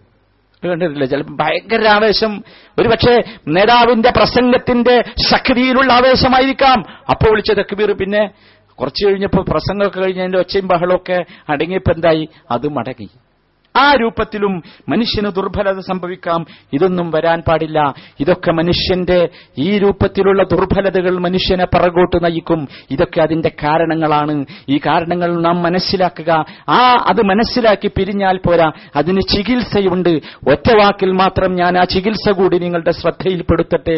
അതിലൊന്നാമതായി ഏറ്റവും പ്രധാനപ്പെട്ടത് സഹോദരന്മാരെ, ഒന്നാമതായി നാം ചിന്തിക്കേണ്ടത് ഈ രൂപത്തിലുള്ള ഒരു നിർവികാരത നമുക്ക് സംഭവിക്കാതിരിക്കാൻ നാം ഇടയ്ക്കിടെ നമ്മുടെ ഈമാൻ പുതുക്കിക്കൊണ്ടിരിക്കണം. എന്താ ഈമാൻ പുതുക്കുക എന്ന് പറഞ്ഞാൽ? ജദ്ദിദു ഈമാനക്കും എന്ന് പറഞ്ഞില്ലേ? നിങ്ങളുടെ ഈമാൻ നിങ്ങൾ പുതുക്കണം. ഇതെന്താ ഓരോ ദിവസം ഇങ്ങനെ പോളിഷ് ചെയ്യുക, ഷൂ പോളിഷ് ചെയ്യുന്ന മാതിരി? അങ്ങനെ തന്നെയാണ്. അങ്ങനെ ഒരു പോളിഷിംഗ് യഥാർത്ഥത്തിൽ നമ്മുടെ ഈമാനിനുണ്ടാകേണ്ടതുണ്ട്. നബി കരീം സല്ലല്ലാഹു അലൈഹി വസല്ലമ അതിനെക്കുറിച്ച് പറഞ്ഞ മനോഹരമായ ഒരു ഉദാഹരണമുണ്ട്. മാ മിനൽ ഖുലൂബി ഖൽബുൻ ഇല്ലാ വലഹു സഹാബത്തുൻ കസഹാബത്തിൽ ഖമരി. ഏതൊരു മനസ്സിനും ഏതൊരു ഹൃദയത്തിനും ചന്ദ്രന്റെ മുകളിൽ അമ്പുലിമാമന്റെ മുകളിൽ വരുന്ന മേഘം പോലെയുള്ള ഒരു മേഘം, അത് ഏത് മനസ്സിനുണ്ടാവും? അമ്പിളിമാമന്റെ ചന്ദ്രന്റെ മുകളിൽ മേഘം വന്നാൽ എന്താ? അത് നബി സല്ലല്ലാഹു അലൈഹി വസല്ലമ തുടർന്ന് വിശദീകരിക്കുന്നു. ബൈന അൽ ഖമറു മുദിഉൻ ഇദ് അലതുഹു സഹാബത്തുൻ ഫഅലം. ചന്ദ്രൻ ഇങ്ങനെ പ്രശോഭിച്ച് പ്രകാശിച്ചു നിൽക്കുന്ന സമയത്തായിരിക്കും എന്ത്? ഒരു മേഘപ്പാളി ഇങ്ങനെ വരിക. എന്തിന്റെ മുകളിലൂടെ? ചന്ദ്രന്റെ മുകളിലൂടെ. അപ്പൊ എന്താ സംഭവിക്കുക? ഇരുട്ടാവും, ചന്ദ്രന്റെ പ്രകാശം പോകും. എപ്പോൾ ഈ പ്രശോഭിച്ചുകൊണ്ടിരിക്കുന്ന ചന്ദ്രന്റെ മുകളിലൂടെ ഈ മേഘത്തിന്റെ പാളി വരുമ്പോൾ ചന്ദ്രന്റെ പ്രകാശം അത് തൽക്കാലം നഷ്ടപ്പെട്ടു പോകും, ഇരുട്ടാകും. ഇത് തജല്ലത്ത് അൻഹുഫാബാ. ആ മേഘം കണ്ട് മാറിയാലോ ചന്ദ്രൻ ഇങ്ങനെ വെളിച്ചം ഇങ്ങനെ പരത്തും, പ്രകാശിച്ചുകൊണ്ടിരിക്കും. ഇത് നമ്മൾ ശരിക്കും മനസ്സിലാക്കണം. വിശ്വാസി എന്ന് പറഞ്ഞാൽ ഇതാണ്. ഈ വിശ്വാസിയുടെ വിശ്വാസമാണ് ചന്ദ്രൻ. ആ വിശ്വാസത്തിന് മുകളിലൂടെ ചില മേഘങ്ങൾ വരും. ആ മേഘങ്ങൾ വരുമ്പോൾ ആ മേഘങ്ങൾ മറഞ്ഞാൽ വിശ്വാസത്തിന്റെ പ്രഭ മറഞ്ഞു പോകും. അപ്പൊ നമ്മൾ എന്ത് ചെയ്യണം? ആ മേഘം വരുമ്പോൾ ആ മേഘത്തെ ദൂരെയാക്കാനുള്ള, ആ മേഘത്തെ തടുത്തു നിർത്താനുള്ള ശക്തി, അത് നന്നാക്കാനുള്ള ഒരു പ്രവർത്തനം നാം നടത്തണം. അതാണ് ഈമാൻ പുതുക്കുക എന്നതുകൊണ്ട് ഞാൻ ഉദ്ദേശിച്ചത്. അതിനെന്താ ചെയ്യേണ്ടത്? അതിന് നമ്മൾ ഒരുമിച്ചിരിക്കണം. എന്നിട്ട് നമ്മളൊരു ചർച്ച നടത്തണം. ഒരു റൂമിലുള്ള ആളുകളെങ്കിലും, ഒരു കുടുംബത്തിലുള്ള ആളുകളെങ്കിലും, ഒരു വീട്ടിൽ എല്ലാ പണിയും കഴിഞ്ഞിട്ട് കുടുംബങ്ങളൊന്ന് ഒരുമിച്ചിരിക്കുക. ബാപ്പയും മക്കളും ഉമ്മയും ഒക്കെ ഒന്ന് ഒരുമിച്ചിരിക്കുക. എന്നിട്ട് ഇങ്ങനെ ആലോചിക്കുക, നമ്മൾ ഇന്ന് ചെയ്ത പ്രവർത്തനത്തിൽ എന്തൊക്കെ ദീനിനെതിരുണ്ട്, വിശ്വാസത്തിനെതിരുണ്ട്, എന്തൊക്കെയാണ് നമ്മുടെ വിശ്വാസത്തിന്റെ പ്രകാശം പരത്തുന്നതിന് തടസ്സമായി വന്ന മേഘങ്ങളേത്? ഓരോരുത്തർ പറയണം. ആദ്യം ബാപ്പ പറയട്ടെ, പിന്നെ ഉമ്മ പറയട്ടെ, പിന്നെ മക്കൾ ഓരോന്നും, മകൻ ആദ്യം പറയട്ടെ, പിന്നെ മകള് പറയട്ടെ, ഓരോരുത്തരും പറയട്ടെ. എന്നിട്ട് നമ്മൾ മനസ്സിലാക്കണം. എന്നിട്ട് നമ്മൾ തീരുമാനിക്കണം, ഇത്തരത്തിലുള്ള മേഘങ്ങൾ ഇനി ഒരിക്കലും നമ്മുടെ പ്രകാശത്തെ പുറത്തേക്ക് കൊണ്ടുവരുന്നതിന് തടസ്സമാകുന്ന ഈ മേഘങ്ങൾ നമ്മുടെ ജീവിതത്തിൽ വരാൻ പാടില്ല എന്ന് ഓരോരുത്തരും തീരുമാനിക്കണം. സഹാബികളുടെ സ്വഭാവമായിരുന്നു, പരസ്പരം പറയുമായിരുന്നു. ഞാൻ ഒരുപാട് തവണ നിങ്ങളെ കേൾപ്പിച്ചിട്ടുണ്ട് എന്നാണ് എനിക്ക് തോന്നുന്നത്. വരൂ, ഇരിക്കൂ, നമുക്ക് വിശ്വാസത്തെ പുതുക്കാം, വിശ്വാസ സംബന്ധിയായ കാര്യങ്ങളെക്കുറിച്ച് ചർച്ച ചെയ്യാം, സംസാരിക്കാം. നമുക്ക് കഴിയണം. സ്കരിക്കുമ്പോൾ ഉണ്ടായ ഒരു അനുഭവം, അല്ലെങ്കിൽ ഒരു ധർമ്മം കൊടുക്കുമ്പോൾ എന്റെ മനസ്സിനുണ്ടായ ഒരു അനുഭവം, അത് സ്പീക്കർ കെട്ടി പറയണമെന്നല്ല, പരസ്പരം നമ്മൾ ഒരുമിച്ച് ചേർന്നിരിക്കുന്ന ഒരു 4-5 സുഹൃത്തുക്കളെങ്കിലും നമുക്ക് വേണം. ഹമീമായ, നമ്മുടെ മനസ്സിന് ഇഷ്ടപ്പെടുന്ന 4-5 സുഹൃത്തുക്കളെങ്കിലും വേണം. ആ സുഹൃത്തുക്കളോട് നമ്മളത് പങ്കുവെക്കണം. അവിടെയാണ് നമ്മുടെ വിശ്വാസത്തിന് വർധനവുണ്ടാകുന്നത്. അതല്ലേ തിരുമേനി സല്ലല്ലാഹു അലൈഹി വസല്ലമയുടെ സഹാബത്ത് കാണിച്ചു തന്ന മാർഗം? അതാണ് ഒന്നാമത്തെ മരുന്ന്. അപ്പൊ നമുക്ക് നന്നാകാൻ സാധിക്കും. രണ്ടാമത്തെ മരുന്ന് അല്ലാഹുവിനെ കുറിച്ചുള്ള സൂക്ഷ്മമായ ശ്രദ്ധയാണ്. അല്ലാഹ് എന്നെ കാണുന്നുണ്ട് എന്ന ശക്തമായ ശ്രദ്ധ.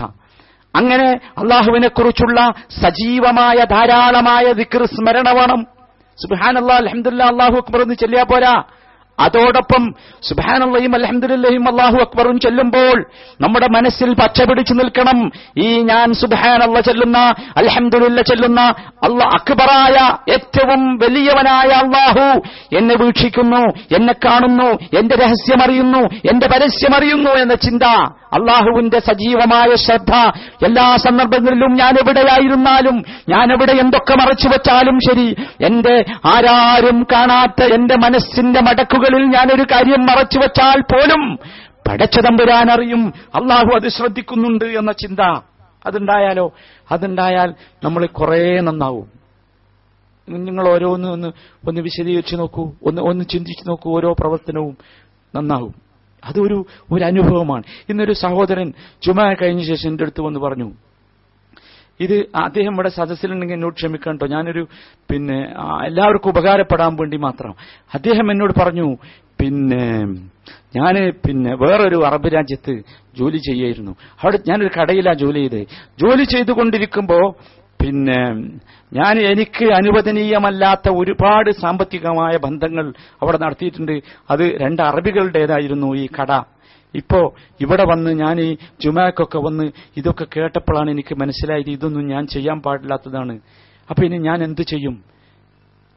ഇത് ഉണ്ടല്ലോ, ഈ ഒരു ബോധം, ഇത് കേട്ടാലെങ്കിലും ഈ ഒരു ചിന്ത, എനിക്ക് വല്ലാത്ത ബഹുമാനം തോന്നി ആ മനുഷ്യനോട്, വല്ലാത്ത ബഹുമാനം. കാരണം ഒരു പ്രവർത്തനം ചെയ്തിട്ട് അതന്ന് തെറ്റാണെന്നറിയാതെ ചെയ്ത ഒരു പ്രവർത്തനം ഇപ്പോൾ അത് തെറ്റാണെന്ന് മനസ്സിലായപ്പോൾ ശക്തമായ പശ്ചാത്താപത്തിന്റെ മനസ്സുമായി വരാൻ ഒരു സഹോദരന് സാധിച്ചുവെങ്കിൽ സഹോദരന്മാരെ നമ്മൾ ചിന്തിക്കണം. ആ മനുഷ്യൻ വലിയ മനുഷ്യനാണ്, ഉയരമുള്ള മനുഷ്യനാണ്.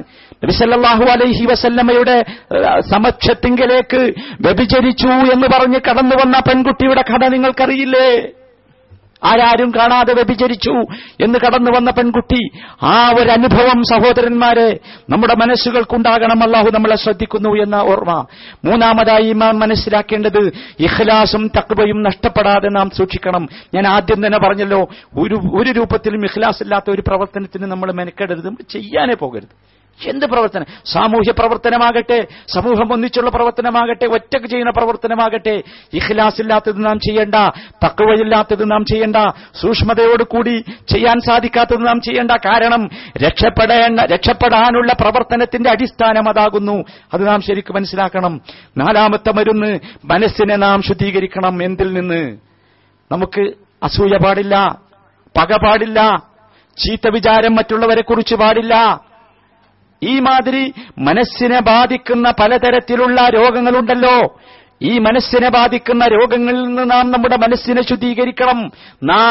നമുക്ക് ഈ ഒരു നല്ല തെർബിയത്ത് കിട്ടണമെങ്കിൽ നമ്മുടെ മനസ്സിൽ ആരോടും അസൂയ പാടില്ല, വിദ്വേഷം പാടില്ല, കോപം പാടില്ല, ചീത്ത വിചാരന്മാരെ കുറിച്ചും പാടില്ല.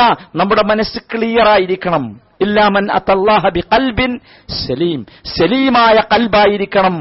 ആ സലീമായ കൽബാകുമ്പോൾ പിന്നീട് ഒരിക്കലും നമുക്ക് നമ്മുടെ ഈ പ്രവർത്തനങ്ങളിൽ നിന്നോ നാം തുടർന്നു വന്ന ഇബാദത്തുകളിൽ നിന്നോ പുറകോട്ട് പോകേണ്ട അവസ്ഥ വരില്ല. അല്ലെങ്കിൽ എന്താറിയോ, ഈ അസൂയയും ഈ പരദൂഷണവും ഈ ചീത്ത വിചാരവും ഒക്കെ ഇങ്ങനെ കട്ട പിടിക്കും മനസ്സിനകത്ത്. കട്ട പിടിച്ചിട്ട് നമ്മൾ ചെയ്യുന്ന ഒരു നന്മയും ഈ നന്മയുടെയും ഗുണം ഈ മനസ്സിനകത്തേക്ക് കയറാത്ത അവസ്ഥ വരും. ഭയങ്കര കട്ട പിടിക്കും. പ്രത്യേകിച്ച് ഇതുണ്ടല്ലോ, ഈ മനസ്സിനെ ബാധിക്കുന്ന ഈ രൂപത്തിലുള്ള നിങ്ങൾ മാനസിക രോഗിയായ ഒരു മനുഷ്യനെ നിങ്ങളൊന്ന് മനസ്സിൽ വിചാരിച്ചു നോക്കൂ. അയാൾ നമ്മൾ മാനസിക രോഗിയായി തന്നെയാണല്ലോ പരിഗണിക്കാറുള്ളത്. ഒരു സാധാരണ മനുഷ്യനായി അദ്ദേഹത്തെ പരിഗണിക്കാറില്ല. കാരണം അദ്ദേഹത്തിന്റെ മനസ്സിലേക്കോ അദ്ദേഹത്തിന്റെ പ്രവർത്തനത്തിലേക്കോ അദ്ദേഹത്തോട് നാം ഒരു സാധാരണ മനുഷ്യനോട് സംസാരിക്കുന്ന പോലെ, സംവദിക്കുന്നത് പോലെ, പറയുന്നത് പോലെ പറഞ്ഞാൽ എത്തൂല. അത് തന്നെയാണ് ഈ തരത്തിലുള്ള ഇസ്ലാം നിരോധിച്ചിട്ടുള്ള ഈ രൂപത്തിലുള്ള ദോഷങ്ങൾ. ഒരാളുടെ മനസ്സിന്റെ ഉള്ളിലാണെങ്കിൽ പോലും ആ മനസ്സിലേക്ക് നന്മയുടെ ഒരു ഇഞ്ച് പോലും, നന്മയുടെ ഒരു ചെറിയ തളിര് പോലും കയറുകയില്ല എന്ത് പ്രവർത്തനം ചെയ്താലും. അപ്പൊ പിന്നെ പുറകോട്ട് പോകുന്ന അവസ്ഥയാണ് വരിക. അത് ശരിക്കും നാം ശ്രദ്ധിക്കണം. അഞ്ചാമത്തെ കാര്യം വളരെ ശക്തമായി ശ്രദ്ധിക്കുക.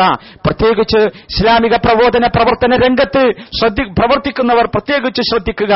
ഈ പ്രവർത്തിക്കുന്നവർ തമ്മിലുള്ള ബന്ധം ശക്തമായി എല്ലാ സമയത്തും നിലനിൽക്കണം. അത് പണ്ഡിതന്മാർ മുഴുവൻ ഊന്നിപ്പറഞ്ഞ ഒരു കാര്യമാകുന്നു. ദഅവത്ത് രംഗത്ത് പ്രവർത്തിക്കുന്നവർ, സാമൂഹ്യ പ്രവർത്തന രംഗത്ത് പ്രവർത്തിക്കുന്നവർ ശ്രദ്ധിക്കേണ്ട ഏറ്റവും പരമപ്രധാനമായ കാര്യം, ഒരു കൂട്ടായ്മയുടെ പ്രവർത്തനമാണെങ്കിൽ ആ കൂട്ടായ്മയിലുള്ള ആളുകൾ പരസ്പരം ഒരു മനസ്സ് പോലെ നിലനിൽക്കണം. അങ്ങനെ ഒരു പരസ്സ് പോലെ നിലനിൽക്കാൻ എന്ത് വേണം? പരസ്പരം ശക്തമായ പ്രവർത്തനം വേണം. പറഞ്ഞ് നിങ്ങൾക്കറിയോ, ഇബ്നുൽ ഖയ്യിം റഹ്മത്തുള്ളാഹി അലൈഹി ഈ രംഗത്തുള്ള പ്രവർത്തനങ്ങളെ കുറിച്ച് പറഞ്ഞ് എവിടെ എത്തിച്ചെന്നറിയാമോ? ഒരു കൂട്ടായ്മയിൽ ഒന്നിച്ചു പ്രവർത്തിക്കുന്ന ഒരു സമൂഹത്തിലെ ആളുകൾ അവർ തമ്മിൽ സംസാരിക്കണം, നന്മ ഉപദേശിക്കണം, നല്ലത് പറയണം, അവരൊരുമിച്ചിരുന്ന് ഭക്ഷണം കഴിക്കണം, അവര് അങ്ങോട്ടും ഇങ്ങോട്ടും കുടുംബത്തിലെ കാര്യങ്ങൾ പറയാൻ പറ്റുന്നതൊക്കെ പരസ്പരം പറയണം, ചർച്ച ചെയ്യണം എന്നിങ്ങനെ പറഞ്ഞു വന്നിട്ട് അവസാനം അദ്ദേഹം പറഞ്ഞു, എന്റെ വീട്ടിലുള്ള കക്കൂസിൽ നിസ്സാരമായ കാര്യം നിങ്ങൾക്ക് തോന്നും, എന്റെ വീട്ടിലുള്ള കക്കൂസിൽ എന്റെ കൂടെ പ്രവർത്തിക്കുന്ന സാധാരണ മനുഷ്യൻ അവൻ ആ കക്കൂസിൽ എപ്പോഴെങ്കിലും ഒന്ന് പ്രവേശിക്കാനുള്ള സന്ദർഭം നിങ്ങൾ നൽകണം. ആ ഒരു രൂപത്തിലുള്ള സിലത്ത് വേണം, ബന്ധം. ആ ഒരു ബന്ധം കൊണ്ട് എന്താ കിട്ടണമെന്ന് ചോദിച്ചാൽ, ഒരു കാരണവശാലും ഈ കൂട്ടായ്മയെ നശിപ്പിക്കാൻ ഒരു പിശാചിനും ഒരിക്കലും സാധിക്കാത്ത അവസ്ഥ ഉണ്ടാകും.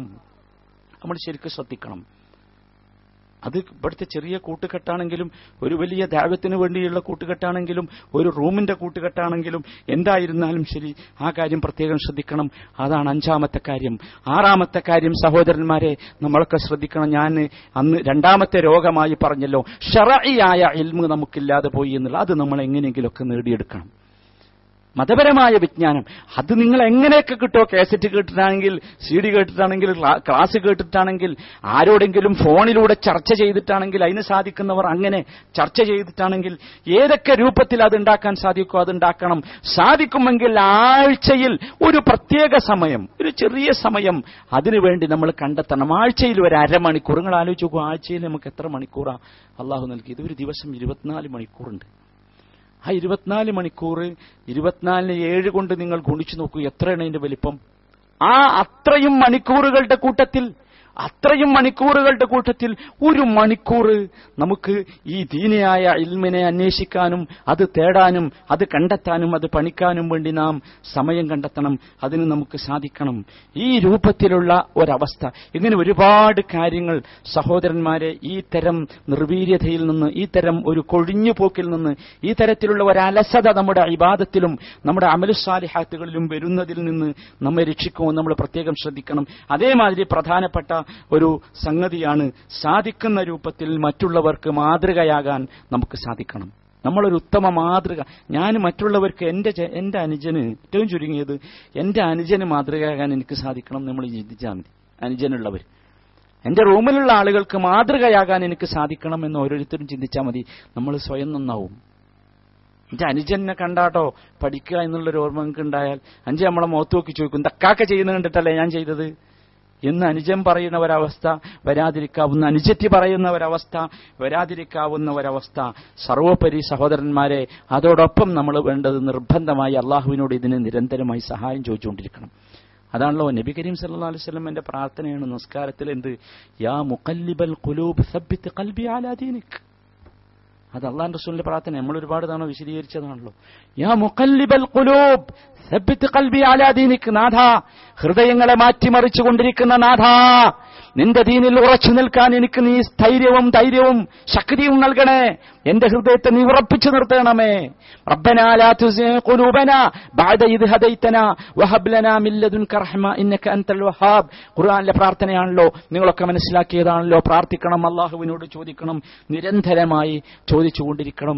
ഈ ഒരവസ്ഥ ഉണ്ടാക്കി ഒരിക്കലും പടച്ചോനെ റമദാനിൽ ഞങ്ങൾ ഉണ്ടാക്കി തീർത്തിട്ടുള്ള ഈ ഒരവസ്ഥ, ഞങ്ങളുടെ കൂട്ടുകെട്ടിലുള്ള ഈ ഒരു ഐക്യം, ഈ ഒരു ജാഗ്രതയോടുകൂടിയുള്ള ഒരവസ്ഥ, ദഅവത്ത് രംഗത്ത് ഞങ്ങൾ കാണിക്കുന്ന ഈ കർമ്മ കുലശത, അത് ഞങ്ങൾക്ക് നിലനിർത്താൻ പടച്ചവനെ സഹായിക്കണം എന്ന് അല്ലാഹുവിനോട് ചോദിക്കണം. അതിനൊക്കെ പുറമെ അവസാനമായി സഹോദരന്മാരെ, വിശ്വാസികൾ ഓരോ സമയത്തും ചെയ്യേണ്ട പ്രധാനപ്പെട്ട കാര്യം, ഞാനത് പറഞ്ഞുകൊണ്ട് നിർത്തട്ടെ, നിരന്തരമായി നിങ്ങൾ മരണത്തെ ഓർത്തുകൊണ്ടിരിക്കണം, സ്മരിച്ചുകൊണ്ടിരിക്കണം, മരണത്തെ ഓർത്തുകൊണ്ടിരിക്കണം. നിരന്തരമായുള്ള മരണത്തെക്കുറിച്ചുള്ള സ്മരണ, ആ സ്മരണ യഥാർത്ഥത്തിൽ നമ്മെ ഈ രൂപത്തിലുള്ള എല്ലാ അങ്കലാപ്പുകളിൽ നിന്നും, ഈ രൂപത്തിലുള്ള എല്ലാ കൊഴിഞ്ഞുപോകലുകളിൽ നിന്നും നിർവികാരകളിൽ നിന്നും നമ്മെ രക്ഷിക്കും. കാരണം മരിച്ചു പോകേണ്ടി വരും എന്നൊരു ചിന്ത ഉണ്ടായാൽ ഞാൻ എന്തായാലും മരിച്ചു പോകും, ചിലപ്പോൾ ഇപ്പം തന്നെ ഇരിക്കും, മരിക്കുക എപ്പം മരിക്കുമെന്ന് എനിക്ക് പറയാൻ കഴിയുകയില്ല എന്ന ഒരു ചിന്ത നമ്മുടെ ജീവിതത്തിൽ വന്നാൽ സഹോദരന്മാരെ നമ്മൾ മനസ്സിലാക്കുക, നമുക്ക് നന്നാകാൻ സാധിക്കും. ഈ രൂപത്തിൽ നന്നാകാൻ പ്രത്യേകിച്ച് നാം പരിശ്രമിക്കുക. അല്ലാഹു സുബ്ഹാനഹു വ തആല അതിന് നമുക്ക് തൗഫീഖ് നൽകുമാറാകട്ടെ. ശക്തമായ രൂപത്തിൽ റമദാനിൽ നിലനിർത്തിയതുപോലെയുള്ള ഒരു വിശ്വാസ ദൃഢത നിലനിർത്താൻ അർഹമുർ റഹീമിനായ റബ്ബ് നമുക്കെല്ലാവർക്കും അനുഗ്രഹം നൽകുമാറാകട്ടെ.